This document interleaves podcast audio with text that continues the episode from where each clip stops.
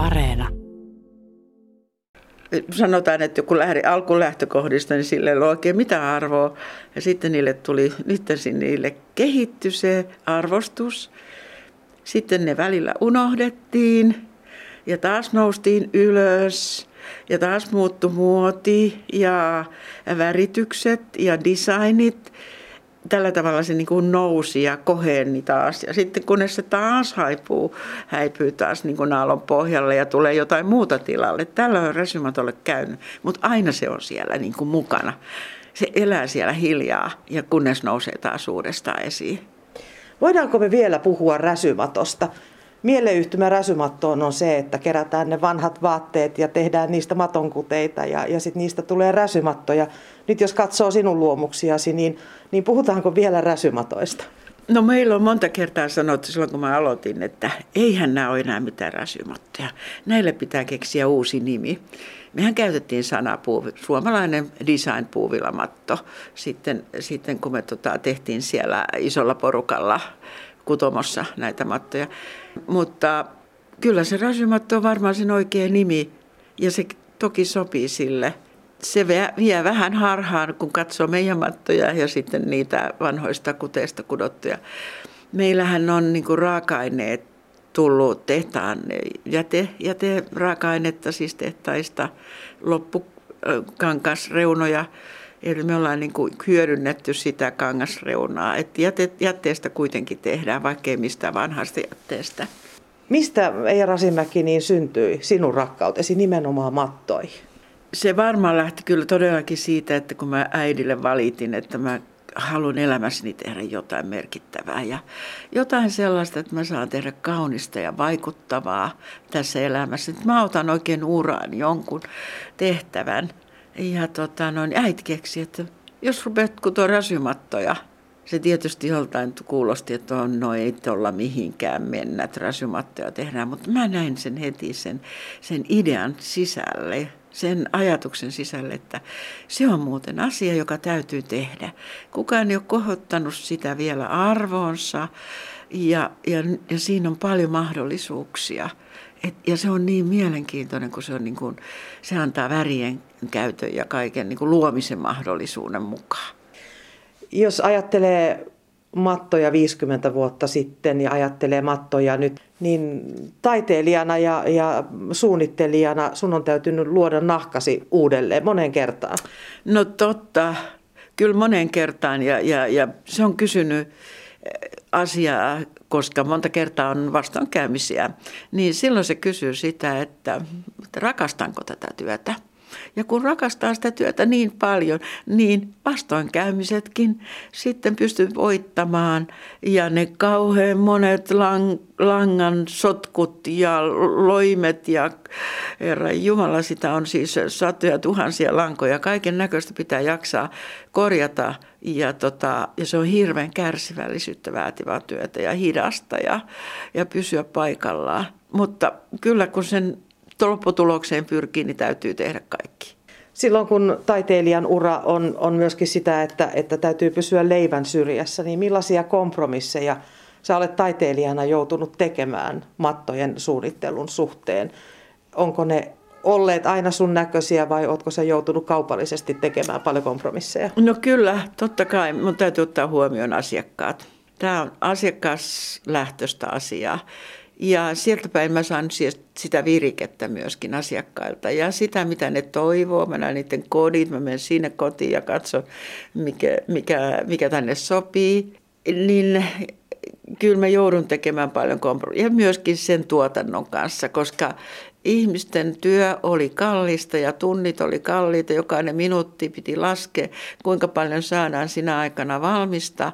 Niin se vähän karsi sitä, että suunnittelijan unelmaa sitä, että suunnittelija haluaa saada siihen, siihen eh, haluaisi saada enemmän, mutta mun täytyy karsia, koska täytyy tehdä nopeammin.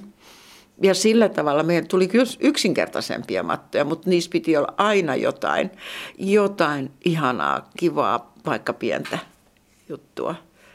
Teidän ensimmäinen tehdas oli Portugalin Portossa ja sitten 90-luvun laman myötä tehdas piti lopettaa, te siirryitte Intiaan. Nyt jos ajattelee kulttuurillisesti Intiaa ja Suomea, niin puhutaan aika vastakkaisista näkemyksistä, ehkä tiettyjen asioiden suhteen. Miten sun suunnittelu solahti täältä pohjoisesta Suomesta niin, niin sinne Intiaan? Joo, se oli kyllä hyvä, se oli hyvä kutsu. Erittäin mielenkiintoinen ja hämmästyttävä, että, että mä saan kutsun sinne Intiaan. Mua kutsutaan, että tuletko suunnittelemaan. Me olemme katsoneet sun töitä, siinä on monta vuotta täällä kansainvälisillä messuilla. Että tuletko suunnittelemaan, että me haluttaisiin tehdä sun kanssa, sä oot paras, että me on näin nähty. Ja sitten piti ruveta tutustumaan siihen, siihen tota, tehtailijaan, joka, joka me, meitä kutsui sinne. Ja tota, me jatkettiin siellä sitä Finarten toimintaa sitten ja lähdettiin siihen rohkeasti koska ei ollut oikeastaan muuta vaihtoehtoa. Mulla oli toinen vaihtoehto oli jäädä Suomeen vaan kolmen kutojan kanssa räpistelemään pienten tilausten kanssa – tai sitten Intia, jossa on satoja kutoja odottamassa mun designeja. Täällä on kissa, joka haluaa sanoa väliin, väliin sanansa. Hän ei saa nyt tarpeeksi huomiota siellä. Okei. Okay.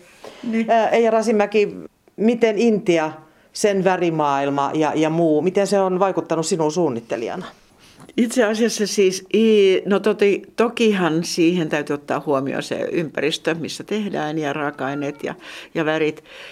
Toki mä en sieltä saanut mitään sellaista ideaa, että mä olisin voinut tehdä intialaisvaikutteista.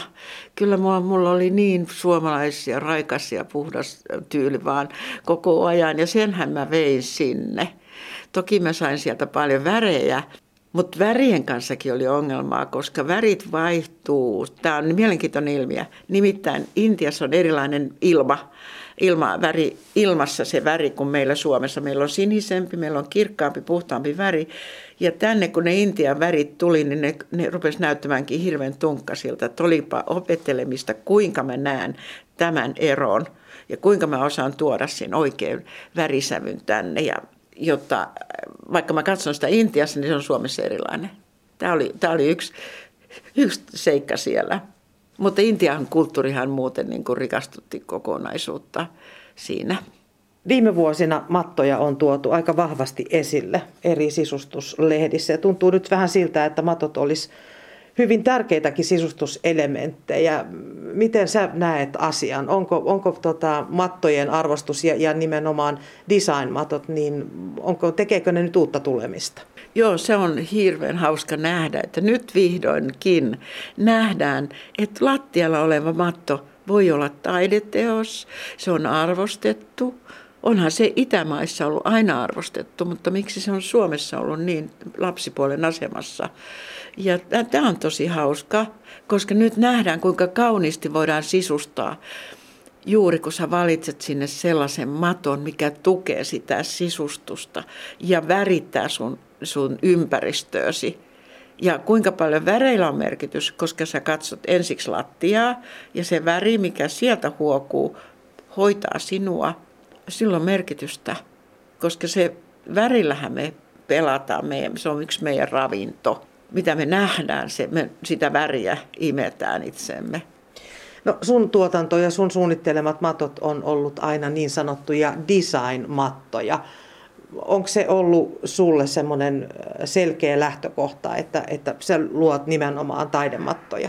Joo, kyllä. Mä en, tota, mä en lähde tekemään mitään sellaista yksinkertaista pulkkitavaraa, joka vaan eh, kudotaan ja kudotaan. Kun mattoa voidaan kudo, kutoa monella tavalla. Voidaan lähteä ihan vaan tuosta kutomaan trikota ja jotain lankaa heittää ja siinähän ei tarvita paljon paljon sitten enempää, mutta sitten mä haluan, että siihen mattoon syntyy henki, semmoinen syvä, lämmin tunne, ja se tulee kutomalla ja kutomalla värejä oikealla tavalla yhteen ja, ja muodostaa siitä jonkun, jonkun designin niistä väreistä. Et se on sen maton siellä, se sielu syntyy juuri nimenomaan, kun että kutoja tuntee sen tekemisensä myöskin. Että mä tunnen, mitä mä teen, mitä mä näyttää ja mä ihailen ja tykkään tästä tekemisestä. Niin siihen tulee semmoista voimaa. Se on uskomaton totuus, että se elää hirveän pitkään. No sä suunnittelet edelleen, vaikka vietät 50-vuotistaiteilijan juhlaa ja niin sanottu eläkeikäkin on jo, on jo tavallaan takana. Mikä sua ajaa taiteilijana edelleenkin suunnittelutyön pariin? No tietysti, tietysti haluan pitää yllä, yllä tätä luomisen virtaa, mikä mulla on, ja se on lahja, ja jota mä oon kehittänyt. Eli siis käyttää hyväkseen sitä, käytän sitä kykyä, niin haluan käyttää kykyäni hyväkseni ja luoda edelleen ihmisille kaunista. Se on, se on, mä sanon, se on merkityksellistä. Ja on paljon muitakin tehtäviä tämän lisäksi, mutta kuitenkin pidän niin kuin tämän luomisen yhtenä peruspilarina. Mistä sä vielä haet inspiraatiota? Mistä se tulee? Mä sanon, että että mä rakastan luontoa ja sehän, on, sehän näkyy mun matoissa. Ihan alku, alkumetreistä lähtien, milloin mä aloitinkin tekemään sitä. Mä tein kaikkia kuurapartamattoja ja sellaisia, sellaisia metsäsammalmattoja ja muita. Kyllä niihin tuli paljon luontoa ja luulen, että siellä on se ydin, miksi se on elänyt niin kauan. Se on, se on tota, ja sitten mä herään väreistä. Kun mä näen värejä, niin mä herään niistä, niin se sytyttää musta niin kuin sen tunteen, että näistä tulee hienoa.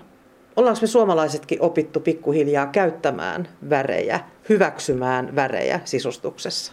Ei, ei kyllä kovin helposti. Suomalaiset oli kyllä kertakai ruskeata ja sitten vaaleita ja harmaata ja, ja tämmöistä, niin kuin, että ei vaan olisi liikaa väriä tai jotakin, ei olisi mitään liikaa, vaan olisi niin sopu, no, neutraali ja sopeutuva se matto. Kyllä se on niin kuin monien vuosikymmenien kokemus. Ja tota, noin niin, mutta nyt on kun mä tuon sen maton väreihin, niin ne valitsee akkia sen myöskin sen, että eiköhän me laiteta kuitenkin väriä. Kyllä se väri on tulossa. Nyt ihmiset uskaltavat. Mä kerron, että tämä kertoo ihmisen kehityksestä. Ihminen kehittyy rohkeammaksi. Se uskaltaa käyttää värejä. Me ollaan oltu arkoja, ujoja, hiljaisia. Me ollaan haluttu olla se hiljainen se koti myöskin, mutta nyt me halutaan vähän olla, nostaa, nostaa itsemme niin kuin elämään sen värin kanssa.